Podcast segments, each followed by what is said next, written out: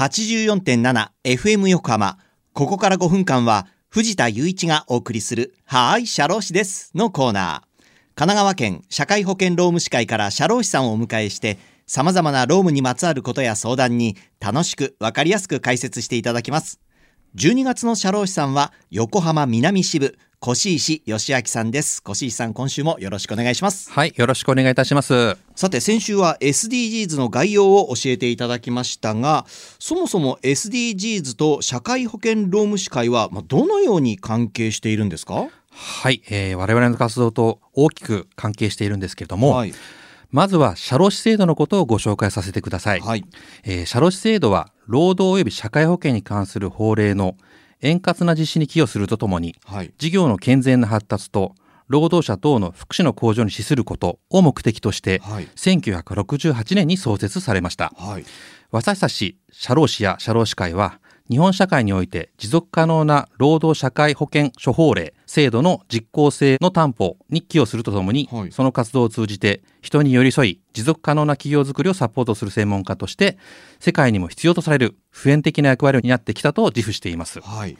そして2018年には社労士制度創設50周年を迎え全国社会保険労務士会連合会では社労士制度の日本社会におけるこれまでの役割とこれからのあるべき姿を見つめて人を大切にする企業づくりから人を大切にする社会の実現へを大きな目標に掲げて各種の事業を展開しておりはい、SDGs の誰一人取り残さないという理念と私たち社会保険労務士会の人を大切にする社会への実現は通じるものがあると考えてはい。SDGs に積極的に取り組むことにしました。なるほど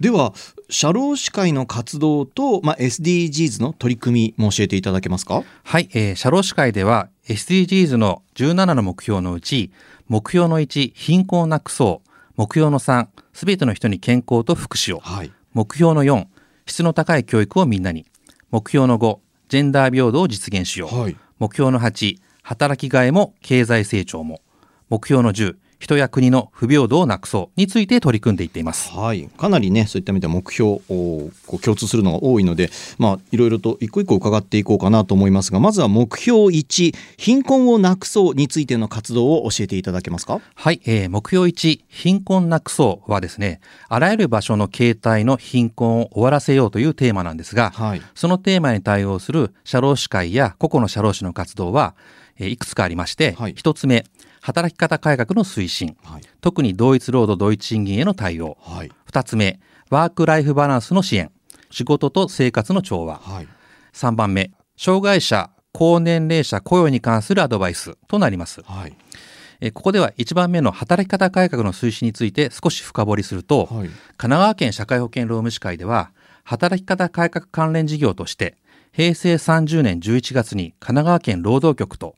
働き方改革にかかる包括連携協定を締結しました。はい。その活動では働き方改革関連の説明会や相談会の開催で労働局と連携協力することによりさらに広く神奈川県内の中小零細事業者に働き方改革の取り組みを進めるためにはい。必要な支援策や労働関係施策の情報提供が可能となり県内の働き方改革の推進生産性の向上を図ることができたと思っております。では目標3に行きましょう。すべての人に健康と福祉をは社労士会の活動とはどのような関係があるんでしょうか？はい、えー目標3すべての人に健康と福祉をはですねはいあらゆる年齢のすべての人々の健康的な生活を確保し、はい福祉を推進するがテーマなんですけれども、そのテーマに対応する社労士会や個々の社労士の活動は、一つ目として、労働社会保険の確実な手続き。はい二つ目として、働き方改革の推進。特に長時間労働の是正などですかね。